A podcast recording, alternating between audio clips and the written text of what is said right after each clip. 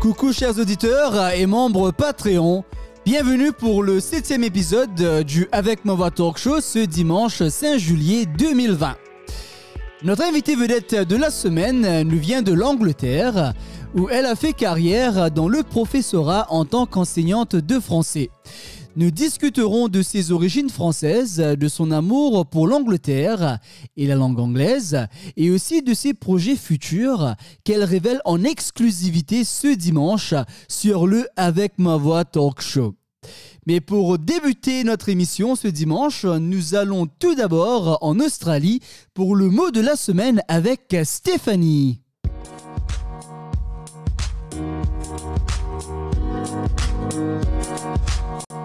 Salut, c'est Stéphanie de l'Australie pour vous présenter le mot de la semaine. Le mot de la semaine, c'est vacances. Nom commun féminin, on l'écrit toujours au pluriel. Ben oui, on veut bien que les vacances ça dure longtemps. Les vacances, c'est le moment où on arrête de travailler pour prendre du repos. Ouf Ou quand les élèves ne vont pas à l'école pendant une période de temps. Les vacances scolaires commencent la semaine prochaine. Je vais en profiter pour partir en vacances. Hurrah Vive les vacances À quand vos prochaines vacances à vous? Ah, les vacances J'espère que vous êtes en train de planifier vos prochaines vacances euh, de rêve, même si avec la Covid-19, euh, vous ne pourrez pas forcément les réaliser de sitôt. Merci Stéphanie pour le mot de la semaine. Passons maintenant de l'Australie à l'Angleterre pour retrouver notre invité vedette de la semaine.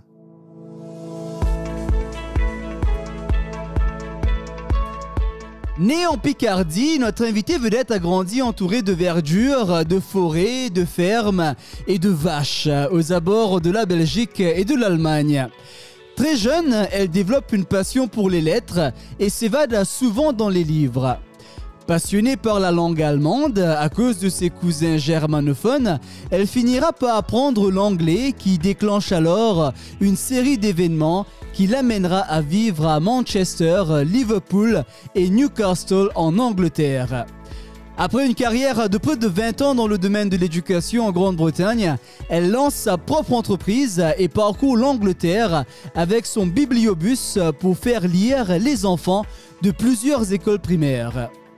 Enseignante à la petite école de Newcastle upon Tyne et aussi secrétaire de l'Alliance française de Newcastle upon Tyne, chers auditeurs, nous avons le plaisir ce dimanche d'accueillir Nathalie Paris. Bonjour Pascal. Bonjour Nathalie et merci d'avoir accepté notre invitation pour le Avec ma voix talk show. Ah mais je suis enchantée d'être là. Et moi je suis très heureux euh, que tu sois là. Et je suis sûr que nos auditeurs ont hâte de découvrir ton parcours euh, singulier et unique dans le domaine de l'éducation. Donc, euh, Nathalie, tu es d'origine française et tu es née en Picardie. Parle-nous un peu de la région d'où tu viens et de ton fameux nom de famille. Alors, la région d'où je viens, c'est une région très rurale, euh, assez plate aussi, mais que j'adore parce que c'est très vert. J'adore la verdure, les forêts, les champs et les fermes, les vaches. Donc, euh, certaines personnes pensent que ce n'est peut-être pas très intéressant, mais pour moi, c'est le calme, la nature. J'adore cette région et la proximité de la Belgique aussi et de la frontière allemande qui n'est pas trop loin et, et le nord, c'est, je suis très contente d'avoir grandi là-bas. Quant à mon nom, mmh dans ces, ces temps-ci, avec, euh, les, avec Internet et tout sur, euh, sur les réseaux sociaux, chacun peut choisir un nom qu'il veut. Alors souvent, les gens pensent que j'ai inventé mon nom. Mais c'est vraiment mon nom de famille. c'est Nathalie Paris. Mes parents, quand j'ai grandi, m'ont dit qu'il fallait dire Paris et pas Paris, car Paris, c'est la capitale de la France Et Paris, c'est notre nom. Mais souvent, ces temps-ci, je suis obligée de dire quand je rencontre des gens ou je parle à des gens en ligne que Mhm. oui, je m'appelle bien Nathalie Paris et je suis professeure de français. Ce n'est pas inventé. Eh bien oui, c'est un, c'est un très très beau nom que tu as, Nathalie. Donc euh, je suis sûr que les gens sont étonnés. Et tout en grandissant en France, euh, Nathalie, euh, tu développes donc euh, une passion pour les lettres. Qu'est-ce qui se passe dans ton monde à ce moment-là qui te donne cette envie d'apprendre plusieurs langues? Dès que j'étais enfant, que j'ai su lire, dès que j'ai appris à lire, j'ai été très attirée par les livres. J'ai beaucoup lu et je me suis beaucoup évadée euh, d'abord à travers les livres. Mais j'avais aussi euh, des cousins en Allemagne. Ma Mhm. mère a un de ses frères qui s'est marié avec une Allemande, qui il a fait son service militaire en Allemagne et il y est resté.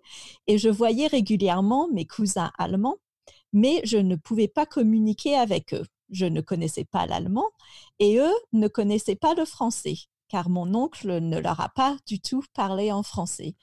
Et cela me fascinait comment on arrivait quand même à communiquer et à jouer ensemble. Et j'adorais les voir, mais je voulais vraiment pouvoir mieux communiquer avec eux. Donc, je voulais apprendre l'allemand. Ah ouais. Mais mes parents ne m'ont pas laissé, ils m'ont dit non, tu apprends l'anglais d'abord Ah, parce que ils pensaient que c'était plus important de connaître l'anglais. Mhm. Donc j'ai d'abord appris l'anglais et après l'allemand, mais mon premier, la première langue dont je suis tombée amoureuse, c'était vraiment l'allemand et je voulais partir habiter en Allemagne. Ah d'accord, je vois. Mais euh, oui, mais je n'ai pas euh, eu de professeur d'allemand qui était euh, très nous dirons que ce n'étaient pas les meilleurs professeurs du Hmm. monde. Ils, ils nous ont dit que on était vraiment très fort en allemand. Et après, quand j'ai quitté le collège et que je suis arrivée au lycée, Ouais. je me suis rendu compte que, eh bien, en fait, nous n'étions pas vraiment très forts. nous n'avions pas appris les bases dont nous avions besoin.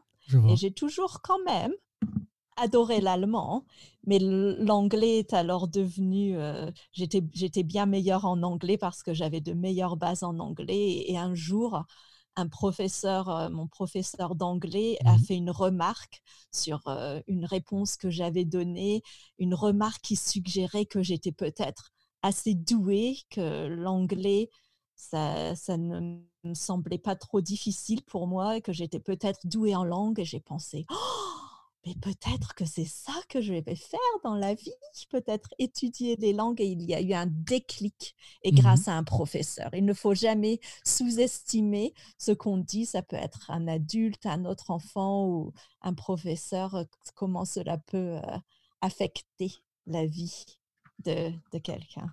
Ah, donc ça a été un déclic pour toi et ton aventure en Grande-Bretagne euh, débute alors dans le nord-ouest de l'Angleterre et te mène à une carrière de près de 20 ans dans le professorat. Comment cela s'est passé pour toi, Nathalie? Et avais-tu fait des études euh, sur la langue anglaise? Oui, donc après le, ce déclic que j'ai eu avec l'anglais, j'ai décidé d'aller à l'université en France étudier l'anglais. Mais avant de commencer mes études, j'ai vraiment voulu venir en Angleterre pour avoir l'expérience du- d'utiliser vraiment la langue. Mhm. Et j'ai j'avais une, j'ai une tante qui était encore en contact avec sa correspondante de, de- qu'elle avait depuis l'âge de 12 ans Oh, wow et qui m'a dit si tu veux, je peux demander à Carole si euh, tu peux aller lui rendre visite. Et Carole, à ce moment-là, avait un fils de deux ans et demi. Et Carole m'a très gentiment invité à venir en Angleterre, dans le nord-ouest de l'Angleterre, rester chez elle et l'aider à m'occuper de son fils. Je faisais son repassage comme une sorte de jeune fille au père, mais non officielle. Et, et j'ai adoré, j'ai passé 15 semaines euh, chez, chez elle et j'y suis retournée l'été suivant. Et elle était enseignante dans une école où ils avaient euh, eu quelques expériences pas très positives avec des assistants de langue. Et en fait, elle m'a proposé d'aller après deux ans à l'université, d'aller travailler dans son école comme assistante de langue et de continuer mes études en même temps. Et c'est comme ça que j'ai commencé dans le, dans le nord-ouest de l'Angleterre. Et j'ai travaillé pendant deux ans comme assistante. Le, je prévoyais de retourner en France et d'enseigner l'anglais en France. Mais après deux ans, j'ai réalisé que je voulais enseigner le français en Angleterre parce que je préférais le système éducatif en Angleterre dans lequel les professeurs peuvent vraiment s'occuper, pas seulement enseigner, mais sont aussi euh, prof principal d'une classe et s'occupent de tout ce qui est euh, de, de, la vie vraiment des élèves, de s'assurer à ce que les élèves soient heureux à Mmh l'école et j'aimais beaucoup ce côté-là du système éducatif ici. Et c'était différent en France, quoi. Oui, parce qu'en France, les professeurs enseignent et ce sont d'autres personnes dans l'établissement qui s'occupent du reste. Si l'élève a un problème, euh, et j'adore le fait qu'en Angleterre, chaque professeur a une classe qu'il voit tous les jours, deux fois par jour, Mmh et avec lequel il peut vraiment développer des liens intéressants et des liens très forts. Alors, c'est comme ça que je, je suis restée ici. J'ai fait ma formation à Manchester. J'ai Mmh commencé ma carrière d'enseignante à Liverpool. Waouh! Et après, je suis j'ai déménagé, je suis venue dans le nord-est pour y habiter parce que le monsieur qui est devenu mon mari et le père de mes enfants Oui, n'aimait pas euh, Liverpool. et le, et le nord-est me plaisait beaucoup, donc euh, j'ai dit, allez, on y va. D'accord, donc il n'était pas fan euh, de Liverpool FC, non? Non, pas du tout. Et, et j'ai eu du mal quand j'ai quitté la, ville de Liverpool parce que Mmh moi, par contre, j'adorais la ville. Mais ça fut une bonne décision. Donc, euh, Manchester, euh, Liverpool et Newcastle, tu dois quand même euh, bien te considérer britannique jusqu'au bout des ongles, Nathalie. Bah maintenant, assez quand même. J'ai, du mal des fois quand je rentre en France, et certains aspects de la culture française, je me dis, oh là là, qu'est-ce que je suis devenue anglaise? Mais en Angleterre, les gens me disent encore, oh là là, qu'est-ce que, qu'est-ce que tu es française? Donc c'est assez amusant. Avant d'avoir euh, mon fils qui a bientôt presque 20 ans, Mhm. j'étais un petit peu perdue à un moment parce que Mhm. je ne savais plus si j'étais française, est-ce que je commençais Mhm. à être plus, euh, me sentir plus anglaise et j'oubliais ma langue parce que je ne la parlais pas beaucoup. Le téléphone, c'était encore cher à l'époque, on ne pouvait pas facilement communiquer avec sa famille. Et puis l'en- l'enseignement, c'était limité le, en collège, le français que, que j'utilisais. Mais à partir du moment où Max est né et que j'ai pris la Mhm. décision de toujours lui parler en français en espérant qu'il deviendrait bilingue, et, et cela a marché, j'ai j'ai retrouvé mon amour pour la langue française et je retrouvais, trouvais la facilité de parler à nouveau le français, je- de me sentir, je me suis sentie plus française et maintenant j'assume, j'ai les deux. J'ai de la culture française dans moi, j'ai de la culture anglaise, j'adore les deux langues, la langue française et la langue anglaise. Et oui, j'assume. Eh bien, c'est très bien. Et donc, euh, tes deux enfants maintenant sont bilingues aussi, n'est-ce pas? Oui.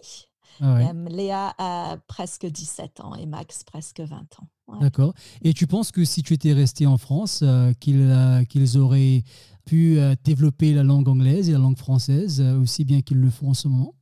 Je ne suis pas sûre. Hmm. Parce que c'est venu de moi et je n'aurais pas voulu leur parler en- en anglais, même Mhm. si j'adore la langue anglaise. Je crois qu'il est important pour que cela marche. J'ai peut-être tort, mais je pense que c'est c'est plus important que ce soit la, la langue natale d'une personne, que, qu'un parent parle dans sa langue natale à ses enfants pour Mhm. développer les relations, mais aussi avec la culture tout autour et tout autour du vocabulaire et de la langue. Ah ouais. J'ai peut-être tort, mais c'est ce que je pense. Et quand ils grandissaient, la langue euh, que vous parliez à la maison, c'était le français alors? Avec moi, toujours en français, D'accord. et Mhm. avec leur papa, toujours en anglais. Et pour nous, euh, cela a très bien marché comme ça. Donc, euh, ils ont développé les deux langues en même temps. Le français était toujours un petit peu en arrière parce que bon, ils sont, ils sont allés à l'école ici et donc ils étaient plus exposés à la langue anglaise, mais, mais pas grand-chose. Ça s'est très bien passé, j'ai eu de la chance. Eh bien, dis-moi, quand je sais que tu es aussi euh, une fan de football et que tu es aussi un coach euh, euh, pour la FA, et quand la France joue l'Angleterre, tu supportes qui, Nathalie? Oh ben la France quand même. Mais en même temps, c'est difficile et, et si l'Angleterre gagne, bon je dis, bon c'est pas grave, c'est l'Angleterre. Si l'Angleterre joue avec n'importe quelle autre équipe, je veux que l'Angleterre gagne. Mais quand c'est la France contre l'Angleterre, c'est quand même la France d'abord. les, les, Bleus, très bien. Bonne réponse. Et bon, on retourne un petit peu sur, euh, sur ton temps dans l'enseignement en Angleterre. Alors, quelles sont les clés du succès euh, et les raisons derrière euh, ta longévité dans les écoles en Angleterre? Alors, pour moi, c'est que j'adore être en contact avec des enfants ou des adolescents. J'adore le contact journalier avec avec les jeunes et j'ai toujours c'est ce que j'ai toujours voulu faire et c'est ce qui me manque en ce moment, je dois dire. Et, et donc, et tout ce que j'apprends d'eux et bon, j'adore enseigner en fait, voilà. J'adore euh, j'adore partager mes connaissances mmh. et, le faire avec, avec des jeunes. C'est ce que je, je, préfère. Et le fait que je pense pour moi, ce qui est important quand on est enseignant, c'est de toujours vouloir soi-même apprendre. Un enseignant qui, lui, ne prend pas le temps d'apprendre de nouvelles choses, que ce soit de nouvelles façons d'enseigner ou de nouvelles langues ou de nouvelles, de nouvelles choses, n'importe quoi qui a à voir euh, avec l'enseignement. Ça peut être euh, de nouvelles ressources ou quoi que ce soit. Mais quelqu'un qui est dans l'enseignement et qui ne veut pas apprendre, pour moi, ne devrait pas être dans l'enseignement. Cela semble peut-être un peu, un peu dur à dire, mais pour moi, c'est ça de, de vouloir partager ses connaissances, mais tout le temps aussi de vouloir apprendre, apprendre et développer ses connaissances. C'est de garder cet esprit d'ouverture, quoi. Ah oui, totalement, oui, oui, oui, c'est très important.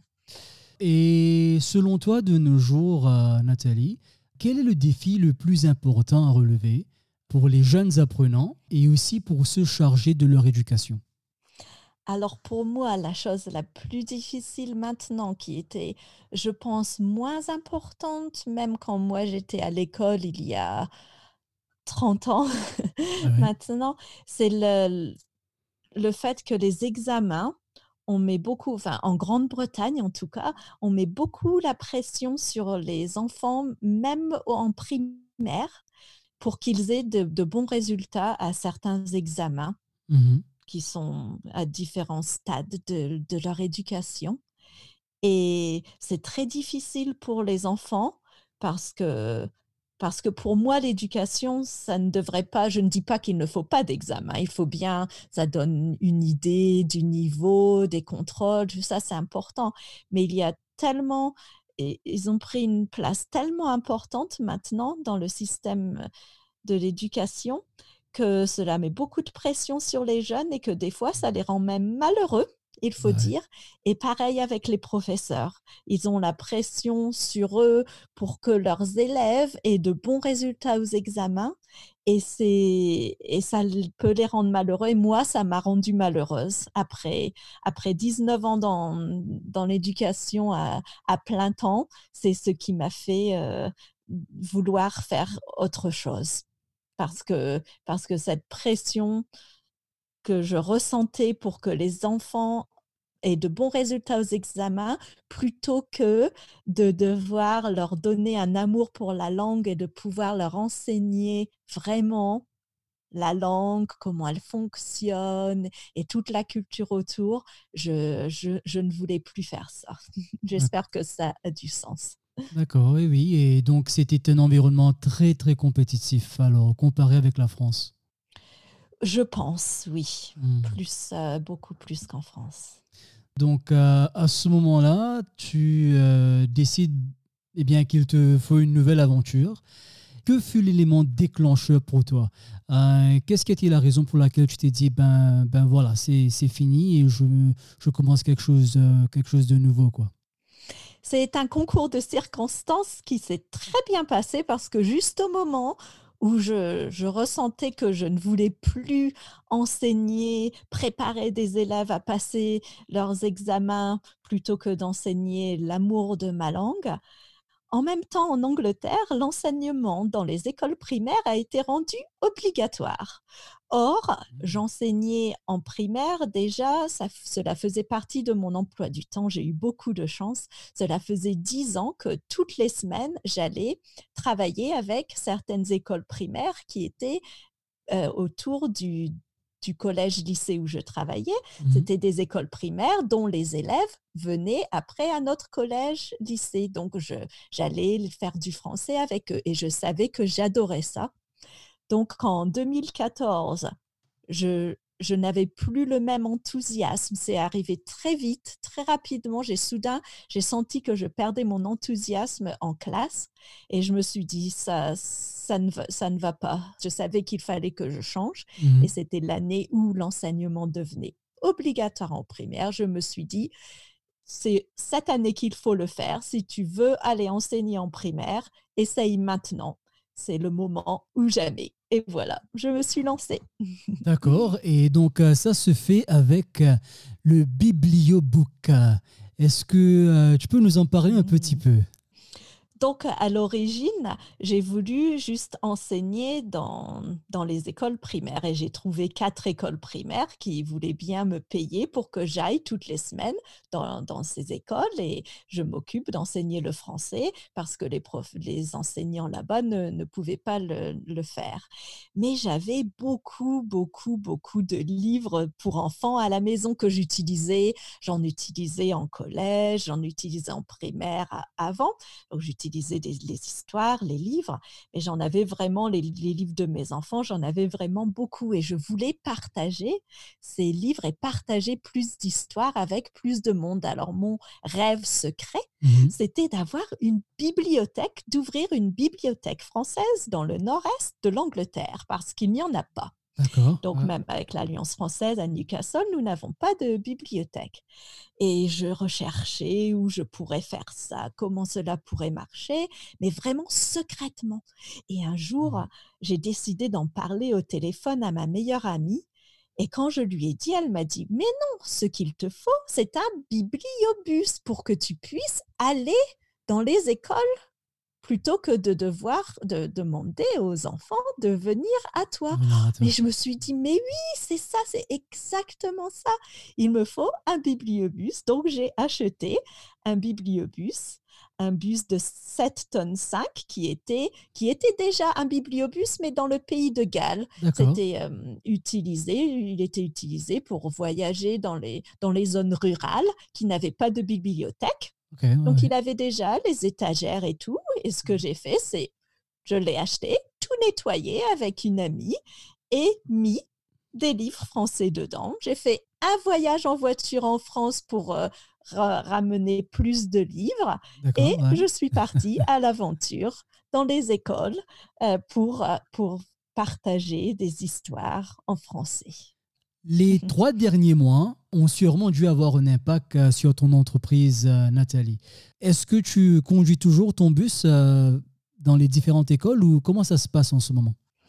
Alors, heureusement et malheureusement en, même temps, le bus, je l'ai eu pendant cinq ans, mais en, février, j'ai dû prendre la décision difficile de le vendre parce que l'année mmh. dernière, j'ai beaucoup voyagé, mais beaucoup moins avec le bus et il me coûtait aussi cher que, que si j'avais un magasin. C'était vraiment euh, quelque chose qui coûtait au point de vue entretien ah, très très cher et j'ai pris la décision difficile de de vendre le bus et, et voilà, en mars, on s'est retrouvé. Je me suis retrouvée chez moi. J'ai dit, oh là là, heureusement que, que je l'ai vendu parce que sinon, j'aurais tous ces coûts continus sans pouvoir me déplacer et, et gagner, euh, gagner d'argent avec, euh, avec le bus.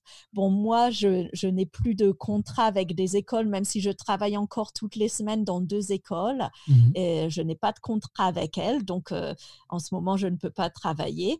Le, et tout le reste, raconter des histoires. Je continue à voyager et raconter des histoires et partager les histoires, mais sans le, sans le, sans le bus, malheureusement. Mais je peux quand même, euh, j'ai quand même beaucoup de plaisir encore à, à faire ça. Ouais. Sauf que, ben, en ce moment, je, je ne peux pas le faire.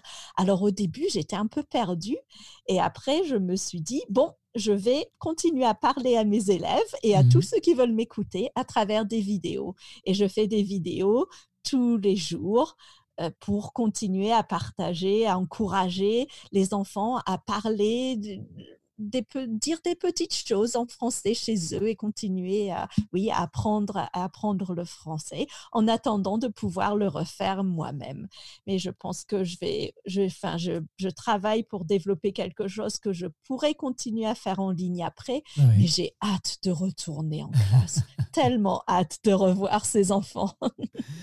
D'accord, c'est bien. Et euh, Natalingo, c'est le nom de, de ton business. Euh, donc, euh, oui. dis-moi, pourquoi Natalingo Alors, c'était, c'était l'idée de, de mon fils, parce que mon prénom étant Nathalie, et il y a d'autres, d'autres business lingo, je n'ai rien inventé, c'est quelque chose à voir avec la langue.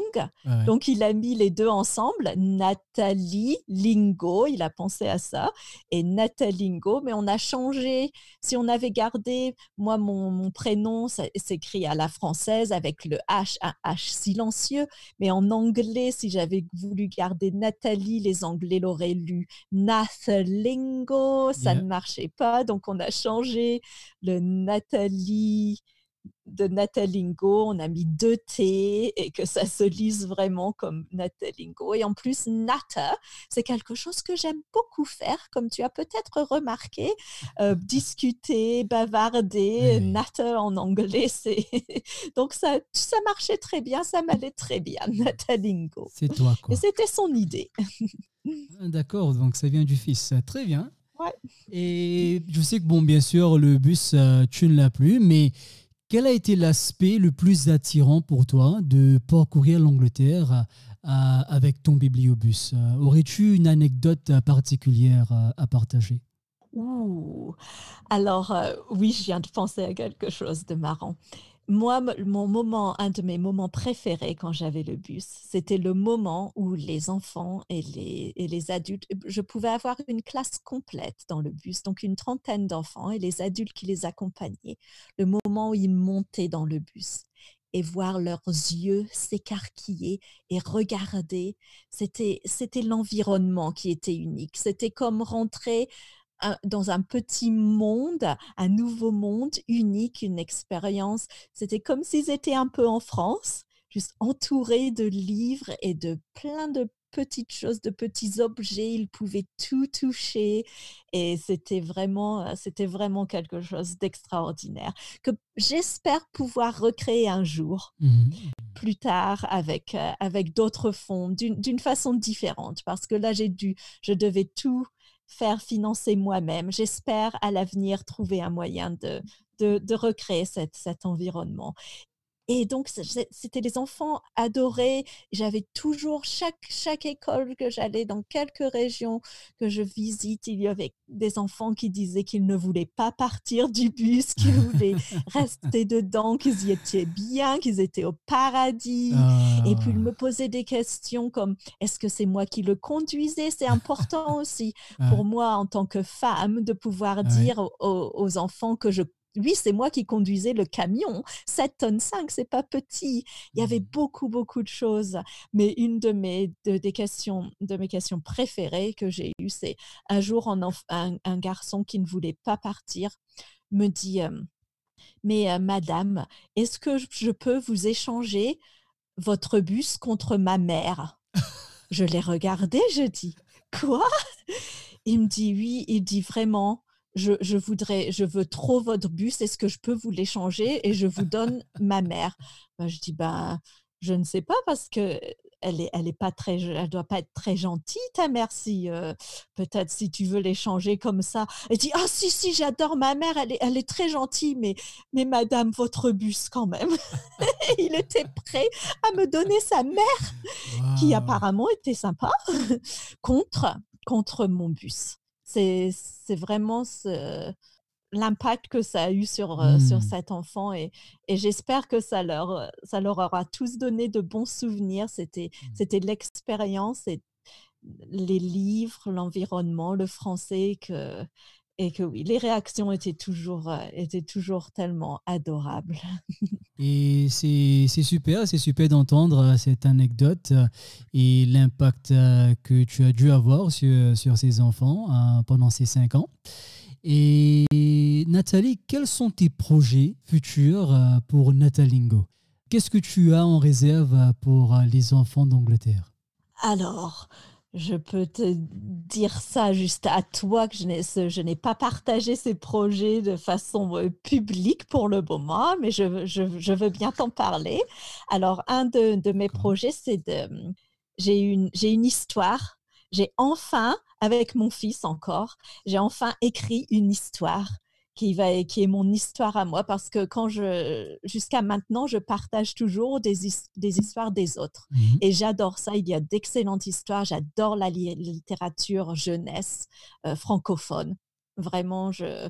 Et, et pas seulement francophone, mais bon, forcément, c'est celle qui m'intéresse le plus pour partager avec, avec les élèves. Mmh mais j'ai une histoire qui est prête et qui est mon histoire à moi que je vais pouvoir partager de façon plus libre parce que forcément les histoires qui ne sont pas les miennes, je ne peux pas les je ne vais pas les filmer, les partager sur YouTube ou des choses comme ça. Donc j'ai travaillé sur une histoire et je travaille aussi sur plus avec les marionnettes parce que j'adore travailler pas les marionnettes à fil, les marionnettes à main tu sais, des marionnettes, mais j'aime quand je peux faire bouger la bouche et les, et, les bras aussi.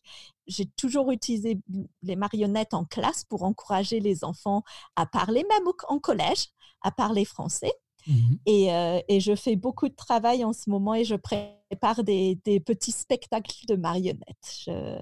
et ça, euh, ça fait des, une autre façon de présenter les histoires. Eh bien, merci beaucoup pour le scoop, Nathalie. Eh oui, c'est un scoop. Euh, eh bien, donc, euh, ce sont de, très, de, des projets très intéressants que nous espérons hein, pouvoir euh, voir sur, les, sur les réseaux très prochainement. Et finalement, Nathalie, avec ton vécu et ton expérience, quels conseils aurais-tu pour les apprenants et les professeurs de la langue française?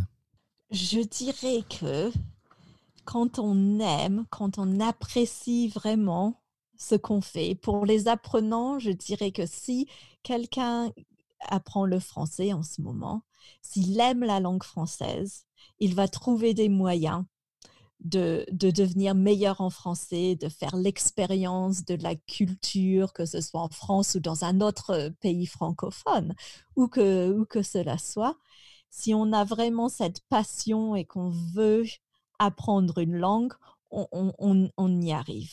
Je sais que j'ai vécu ça avec l'anglais et je le vois avec, euh, avec les, gens, les gens autour de moi qui apprennent, euh, qui apprennent le français. Pour, euh, pour les enseignants, je dirais la même chose. Pour moi, pour mon travail, c'est très important. J'adore faire ce que je fais. Mmh. Et ça, c'est beaucoup plus facile à partir du moment où on est bien et qu'on aime ce qu'on fait.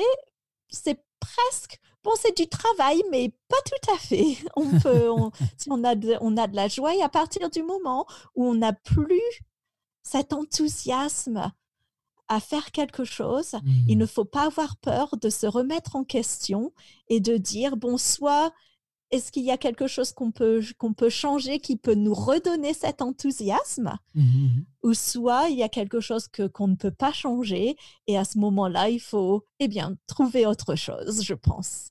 C'est le meilleur conseil que je pourrais donner là tout de suite, de dire écoutez son cœur. Si on a une passion pour quelque chose, on peut toujours trouver un moyen de, de le faire et de partager cette passion.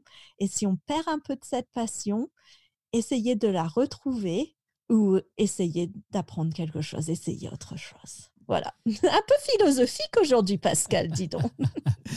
Et bien sûr, ces mots de sagesse, euh, Nathalie, je te remercie euh, d'avoir pris le temps d'adresser nos auditeurs ce dimanche. Eh bien, tout le plaisir a été pour moi. Merci beaucoup de m'avoir invité. Merci de ces bons moments passés ensemble.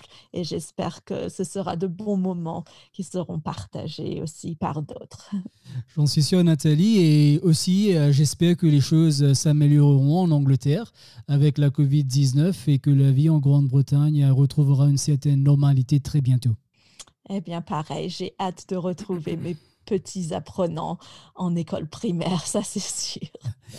Et donc je te souhaite euh, plein de succès avec euh, le livre euh, dont tu nous as parlé et aussi ton projet de marionnette. Et j'espère que, que tu vas faire un tabac quoi. Eh bien, c'est bien gentil et bonne chance à toi aussi avec, avec ma voix. Bonne continuation. Merci Pascal. Au revoir. C'était Nathalie de Natalingo en Angleterre, annonçant en exclusivité sur notre talk show l'arrivée de son livre et de ses spectacles de marionnettes. J'espère que vous avez apprécié notre interview de la semaine et vous trouverez plus de détails sur Nathalie et Natalingo dans la description de cet épisode. Retournons maintenant en Australie pour euh, l'expression de la semaine avec Stéphanie.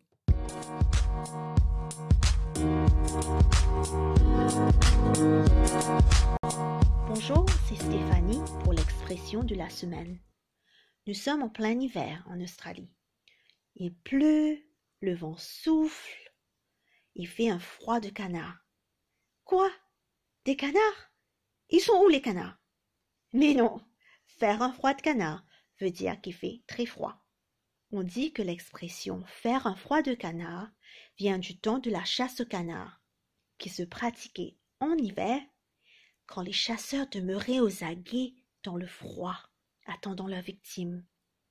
Comme ce soir la température va chuter jusqu'à 5 degrés, on dit qu'il va faire un froid de canard. Alors, restez au chaud. Et merci Stéphanie pour le mot et l'expression de la semaine. Et je te souhaite de passer de bonnes vacances. Où que tu iras pendant tes vacances, euh, j'espère qu'il n'y fera pas un froid de canard. Nous allons maintenant à l'encontre de sept personnes amoureux de la langue française. Ils partagent leurs mots et expressions français préférés durant notre segment intitulé Share Your Voice.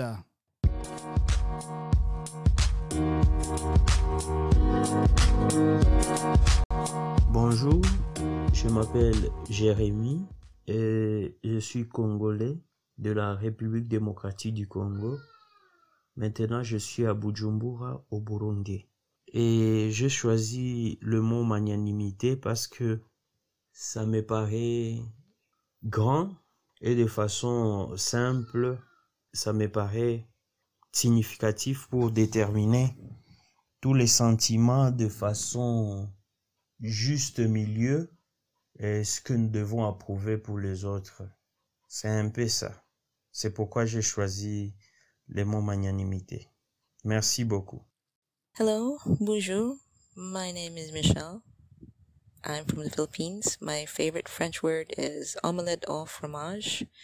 I like this word because I like food, and it was featured in an episode of Dexter's Laboratory, which I really enjoyed. So it stuck with me all these years.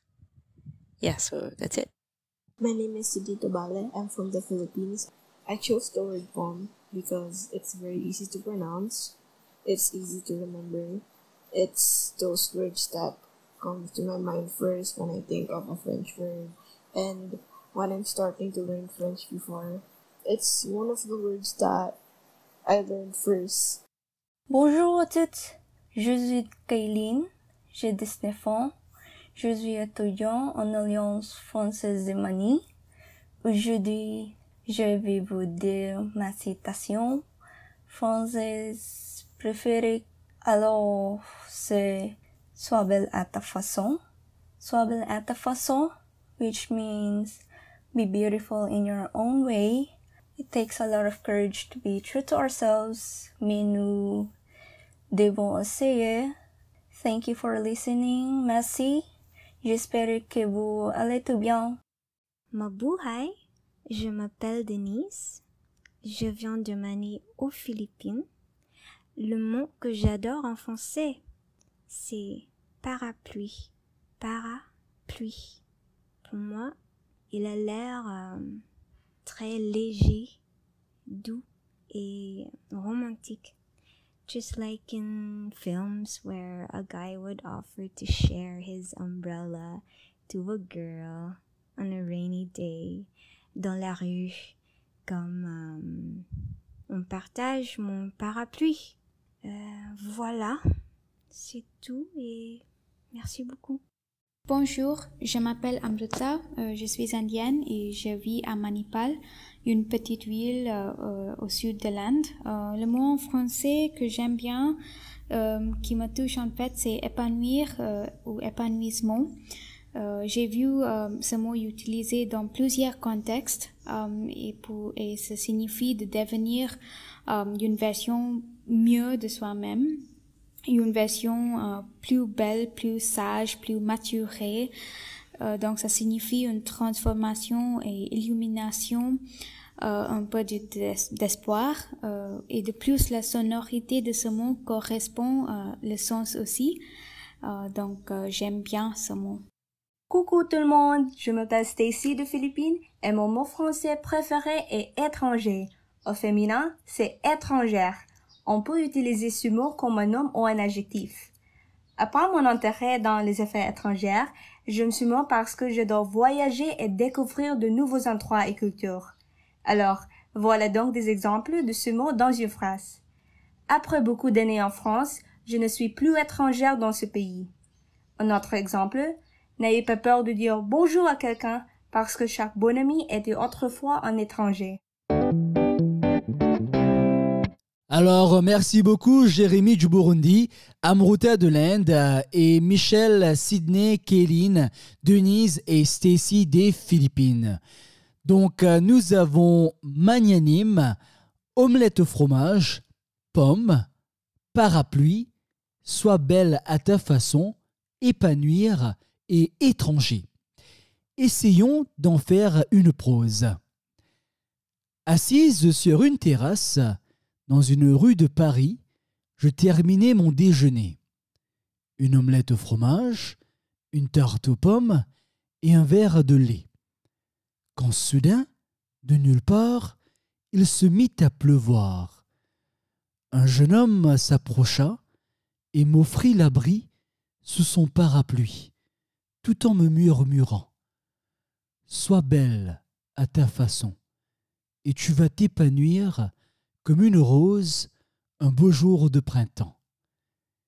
Et aussi soudainement qu'elle débuta, la pluie s'arrêta, et l'étranger s'en alla comme magnanime sans un bruit dans les rues de Paris. Voilà, j'adore recevoir vos voix durant la semaine et n'hésitez surtout pas à m'envoyer vos mots et expressions français préférés à travers Instagram pour dimanche prochain. Et oui, il est déjà l'heure de nous dire au revoir. Alors, euh, cette semaine, nous avons reçu Stéphanie de l'Australie, Jérémy, un Congolais vivant au Burundi, et Michel, Sydney, Kaeline, Denise et Stacy des Philippines. Et bien sûr, euh, ce fut un plaisir d'avoir super scoop de la part de notre invitée vedette de la semaine, Nathalie Paris de l'Angleterre. Suivez-nous sur Instagram, Facebook et Twitter. Et si vous voulez me donner un petit coup de pouce, eh bien considérez un abonnement à Avec ma voix sur Patreon et venez lire des contes euh, et de petites histoires avec moi durant la semaine. Restez prudents au quotidien, lavez-vous bien les mains et surtout respectez la distanciation sociale.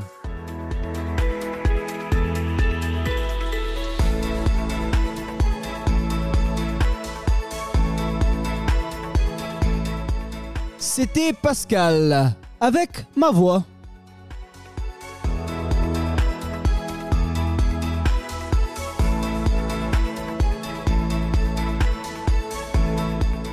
Passez un bon dimanche et une bonne semaine. À dimanche prochain.